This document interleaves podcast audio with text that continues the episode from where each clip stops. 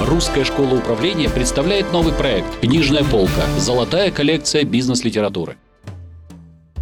Добрый день, в эфире программа «Книжная полка» и ведущая Марьям Ткачева. У нас сегодня в гостях Наталья Сторожева, генеральный директор Центра развития бизнеса и карьеры, ведущий преподаватель Русской школы управления. Здравствуйте, Наталья. Здравствуйте, Марьям. Сегодня с вами мы будем обсуждать очень интересную книгу э, Дидье Ануае «Вы наставник». То есть я правильно понимаю, что речь пойдет о наставничестве? Да, совершенно верно. И э, выбрала эту книгу я не случайно. Дело в том, что к наставничеству или коучингу, как его сейчас модно называть, называть, а, в нашем современном бизнес-сообществе э, есть очень противоречивое отношение. Есть группа людей, которые считают, что наставничество необходимо, что сотрудников постоянно нужно обучать, совершенствовать, мотивировать, а, в каком-то смысле, может быть, даже а, развлекать. Э, и много есть э, приемов, вот сейчас модно говорить о геймификации, то есть угу. масса вариантов, как весело, энергично, творчески Или постоянно учить и мотивировать сотрудников. А есть совершенно другая точка зрения, и достаточно много людей тоже ее придерживаются, что э, сотрудники – это не дети в детском саду. И надо, чтобы они четко выполняли задачи, которые ставит перед ними компания. И если вы хотите, чтобы ваш коллектив работал слаженно, то сделайте три простых вещи. Дайте людям цели, дайте людям, людям инструменты достижения этих целей и э, организуйте правильный контроль. И все. И этого будет достаточно. Поэтому, э, на мой взгляд, поговорить о наставничестве, когда есть такие очень противоположные к нему подходы и такие диаметральные точки зрения, мне кажется интересно. Интересно однозначно. Наташа, а вы сами придерживаетесь какой точки зрения? Все-таки чью сторону занимаете? Вы знаете, я, а, честно говоря, пробовала и экспериментировала mm-hmm. в этой области достаточно много, поскольку я не только преподаватель, я и руководитель компании, у меня тоже есть коллектив, и им тоже нужно руководить и управлять. Поэтому я пробовала разные подходы. И с моей точки зрения, от каждого э, директора, э, выбор каждого директора индивидуален, и он должен зависеть от э, отрасли, от э, стиля работы компании, от конкретной бизнес-задачи. Потому что если ваша компания работает, например, в сфере каких-то интеллектуальных, тонких, очень творческих вещей. Например, если вы руководитель юридической компании, рекламным агентством, а, финансовой какой-то организации, то вы не можете управлять людьми с точки зрения «взял отсюда, отнес туда». Потому что люди а, в вашем коллективе это личности, индивидуальности, у них а, может быть собственный взгляд на профессию и на то, как решать эти задачи. А если вы руководите производством и в вашем подчинении а, люди, которые, например, обслуживают какую-то технологическую линию, и от них не нужно творчество, может быть даже в этой ситуации творчество и креатив могут навредить процессу, угу. да, потому что если э, нужно соблюдать технологию, то лучше творчество, в творчество не ударяться. И в этой ситуации, может быть, э, акцент надо сместить не на игру и не на развлечение сотрудников, а такое более прагматичное наставничество. Вот мне кажется, что так. Эта книга имеет подзаголовок «Шпаргалки для менеджеров». Действительно шпаргалка? Это действительно шпаргалка, потому что если вы посмотрите на саму книгу, она а, напоминает маленький карманный блокнот. И в этой книге очень много информации, очень много советов, очень много практики и рекомендаций, но в ней совершенно нет воды. Потому что эта книга вся умещается в, на 10-15 листочках мелкого текста и больше похожа на презентацию PowerPoint. Мы, наверное, все знакомы с этим форматом и э, видели таких презентаций достаточно много. Что главное в презентации? Четкий тезис, 2-3 аргумента, какая-то э, картинка или табличка или схемка и, собственно, вывод и заключение, мотивирующие вас к конкретному какому-то действию или какому-то выводу. Книга, а, о которой мы говорим, она выглядит абсолютно так же. А, она не содержит длинных рассуждений о том, хорошо ли быть наставником, угу. правильно ли быть наставником, что вы будете чувствовать, когда вы попробуете угу. пойти путем наставничества. Эта книга содержит совершенно четкие установки и рекомендации. Когда вы решили действовать, сделайте так, так и вот так. То есть как начните, начните с этого, потом перейдите вот к такому разделу, потом попробуйте вот так. И мне кажется, что эта книга скорее подсказка к действию, подсказка для практиков. Ну, давайте мы сейчас определим вообще сам термин, что такое наставничество. Наставничество, ну, если э, следовать стилистике книги, наставничество – это управленческий инструмент с точки зрения автора, который позволяет повысить результативность и эффективность бизнеса в целом или какого-то отдельного бизнес-процесса. Хорошо, но вот есть менеджер, а есть наставник. В чем разница? Разница в том, что наставник отвечает э, за э, эффективный результат. Наставник должен обеспечить э, на выходе выполнение плана продаж или выполнение плана производства или открытие нового филиала. То есть наставник он должен обеспечить какую-то бизнес-задачу, а обучение, наставничество, воспитание сотрудников и подчиненных – это лишь способ достичь этой задачи максимально быстро. Ну хорошо, а в каких ситуациях нужен э, наставник? Вот мы понимаем, что вот продажи, понятно, что повышать нужно всегда.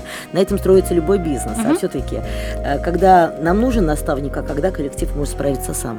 Наставничество э, необходимо в тех случаях, когда в вашем коллективе появляются новые люди. Это могут быть новички, совсем Стажеры, молоденькие, да? да, которые вообще, в принципе, не ориентируются в бизнес-среде. Либо это могут быть люди из другого бизнеса, из других компаний. И э, их бэкграунд, их опыт, он не совсем э, совместим с теми задачами, которые надо выполнять здесь. Поэтому людей надо, ну, если позволите за такой термин, да, надо настраивать, да, надо подстраивать под текущую ситуацию бизнеса. Наставничество необходимо, если ваша компания находится в изменениях структурных, может быть технологических, то есть, например, компания переходит с одной а, линии оборудования да, на другую, и нужно переучивать, там, не знаю, 20, 50, 300, может быть, 500 человек работать на другом оборудовании. Или компания переходит с одного вида продукции на другой вид продукции. И нужно как-то а, достаточно быстро, не останавливая производство, блоками, частями, постепенно, но тем не менее в динамике переводить людей с работы а, привычной работы на одном продукте на другой продукт.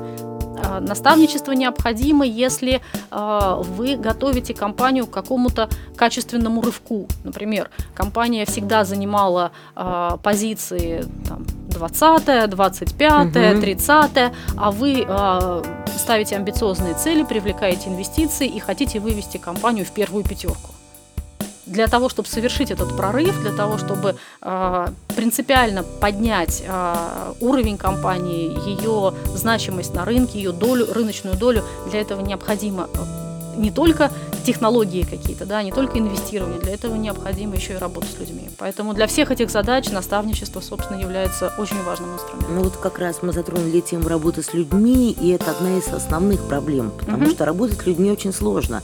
Зачастую даже люди с педагогическим образованием не умеют быть наставниками. Вот какие факт, от каких факторов зависит?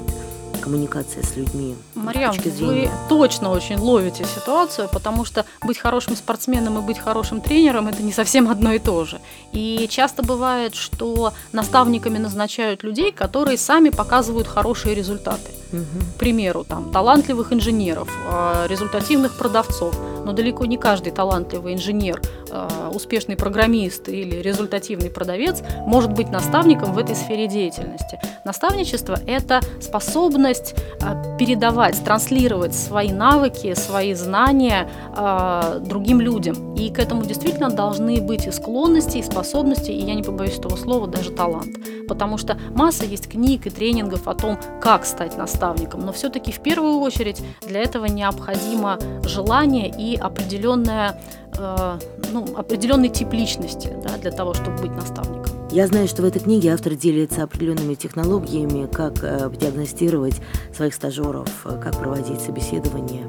Да, совершенно верно. Ну, рекомендации, они э, достаточно обобщенные, но тем не менее. Да, э, автор рекомендует начать с анализа ситуации, то есть определить ту точку, в которой э, обучающийся да, или э, человек новый в коллективе, он находится сейчас. То есть что он умеет, какие у него амбиции, как он относится сам к тому, чтобы воспринимать, потому что невозможно накормить сытого. Да? Человек должен Хорошо. быть хотеть, угу. человек должен быть готов учиться и хотеть воспринимать новые знания. Если человек внутренне сопротивляется обучению, сколько бы вы ни тратили на него сил и времени, э, результата, ну, по крайней мере, качественного результата добиться будет невозможно. Обучение будет очень формальным.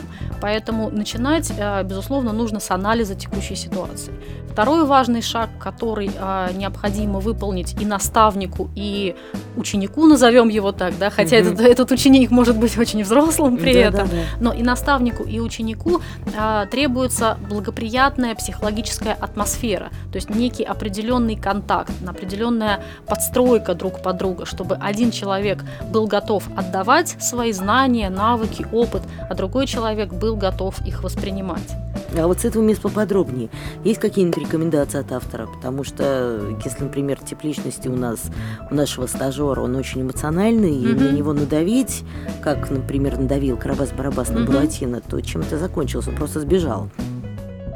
Я, я думаю, что э, здесь э, стоит упомянуть о мотивации, потому что у каждого человека своя собственная мотивация к обучению и освоению новых знаний. Один человек хочет э, получить новые знания для того, чтобы освоить свой новый функционал, другой хочет получить их для того, чтобы, э, освоив этот функционал, сделать следующую карьерную ступеньку, третий э, планирует на базе этих знаний двигаться куда-то дальше в профессии, Поэтому важно, а, ну, знаете, как каждому человеку важно подобрать ключик, если уж мы так говорим немножко сказочными, мы начали, да. сказочными образами, да, то а, у каждого человека есть своя собственная волшебная замоченная скважина, и задача наставника найти эту скважину, то есть найти потребность к обучению, и к этой потребности подобрать правильный ключик, то есть а, правильно человека завести, чтобы а, эффективность обучения была максимальной. Наталья, давайте обсудим самые типичные ошибки, которые бывают между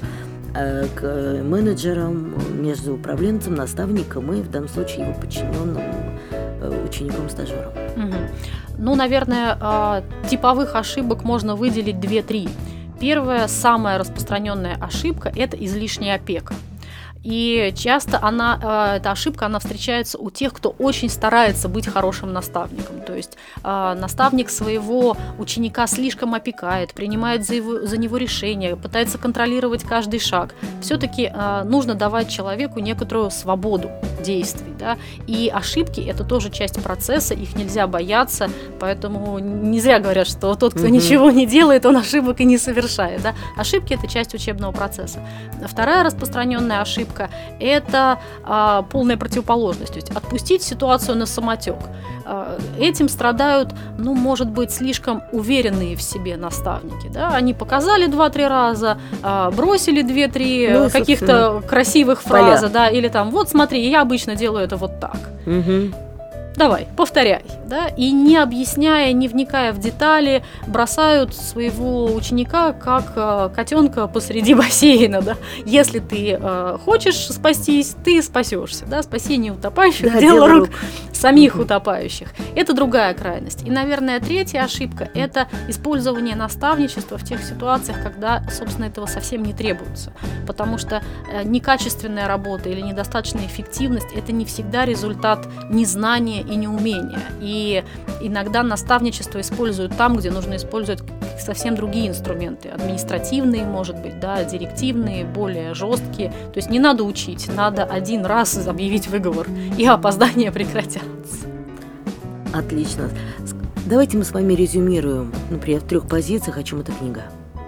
О чем эта книга? А, эта книга о том, что если вы хотите передать свои знания и опыт, есть а, простые практические инструменты, есть ясные алгоритмы, воспользовавшись которыми вы можете организовать свою работу в этом направлении, построить взаимоотношения со своим учеником и, действуя по определенным правилам, добиться вполне качественного, хорошего результата. Спасибо большое, Наталья. Спасибо, Марьям. У нас в гостях была Наталья Сторожева, преподаватель Русской школы управления. Мы говорили о книге Дидье Нуае «Вы наставник». В студии работала Марьям Ткачева, программа «Книжная полка», проект Русской школы управления. До встречи в следующих выпусках. До свидания. Русская школа управления представляет новый проект «Книжная полка. Золотая коллекция бизнес-литературы».